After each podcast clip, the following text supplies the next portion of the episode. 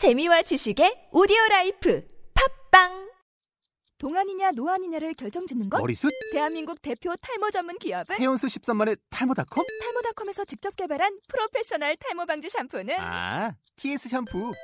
늘어진 두피 모공을 꽉! 단 한 올의 모발까지 꽉! 사용할수록 풍성해지는 나의 모발.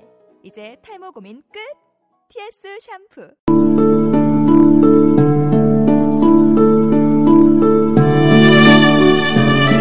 우리의 근대에는 제국주의 위협 앞에서 어떻게 살아남을 수 있을 것인가의 질문으로부터 시작이 됐죠. 대원군의 세국 정책이 비판되고 있지만 문을 열면은 들어오려는 상대가 이 나라를 총칼로 집어삼키려는 국가라고 한다면은 대원군의 세국 정책이 마냥 비판될 만한 일은 아니었다고 할 수 있습니다. 영국이 아편을 팔아서 중국을 혼미하게 하고 여의치 않자 한포로 중국의 영토를 강탈해간 전쟁의 결말을 보면서 쇄국 정책을 국가 보유의 전략으로 참지 않는다면 그건 항복을 뜻하는 정세라고 할 수가 있었습니다. 문제는 문을 열지 않는다에 있는 것이 아니라 준비 없는 개방의 위험성이라고 할 수가 있죠.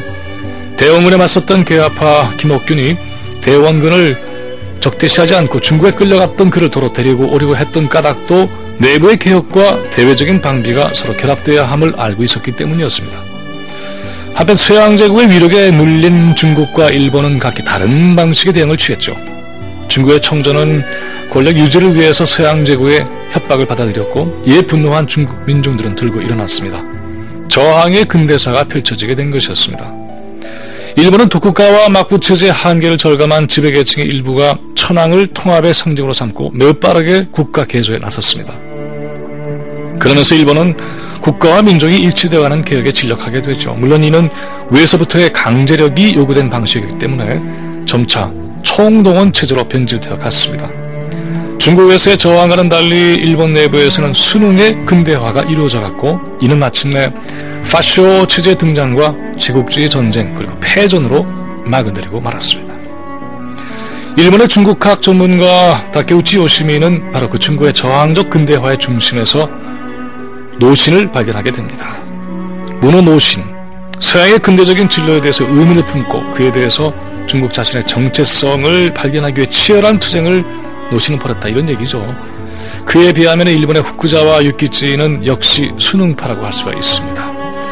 후쿠자와 유키치는 잘 알려진 대로 탈아 입구, 즉 아시아에서 벗어나서 서구의 일원이 되자 이런 것이 바로 일본의 근대라고 이해를 했죠. 자신의 정체성을 다름 아닌 서구에서 찾았던 것입니다. 그래서 그의 말을 따른 일본의 지도자들은 최대로 서양의 복사판이 되어서 서양의 인정을 받고자 심혈을 기렸습니다. 서양의 제국주의 국가를 닮아버린 것이죠. 하지만 이러한 일본에는 이러한 사람들만 있었던 것은 아니었습니다. 젠치하는 서양식 근대화 풍조에 딴지를 걸었던 문호, 나침의 소새끼도 있었고, 근대의 초기라는 책을 써서 서양적 근대를 극복하면서, 극복하면서 일본의 정체성을 발견하려 했던 히로마츠 와타로 같은 마르크스주의자도 있었습니다. 오늘날 우리는 다시 근대의 문제에 봉착하고 있습니다. 근대가 지난 지 100년이 지났지만 여전히 문제는 남아있는 것이죠. 한미 FTA는 미국이 구축한 세계로 빨려 들어가는 순응의 논리가 될 수가 있습니다. 그렇다면 저항의 논리를 택할 것인가? 하지만 그것만으로 우리의 현실을 해결하기에는 세상은 너무나 많이 달라졌고 복잡해졌고 국제적으로 걸쳐 있는 이해가 다양해져 버렸죠.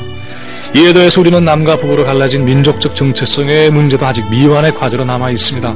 도대체 우리는 누구를 따라갈 것인가로 여전히 자신의 모습을 찾지 못한 것은 아닐까요? 수능과 저항, 그 사이에서 먼저 우리는 우리 자신의 진실을 향해서 육박해 들어가는 진지한 과정이 필요하지 않을까 싶네요. 근데 100년의 역사를 보내면서 우리는 휘둘려 오기만 하고 정작 자신의 중심을 잡는 데에는 아직도 만족할 만한 지점에 도달하지 못한 것을 깊이 돌아봐야 하지 않을까 하는 그런 심정입니다. 김민웅의 세상 읽겠습니다.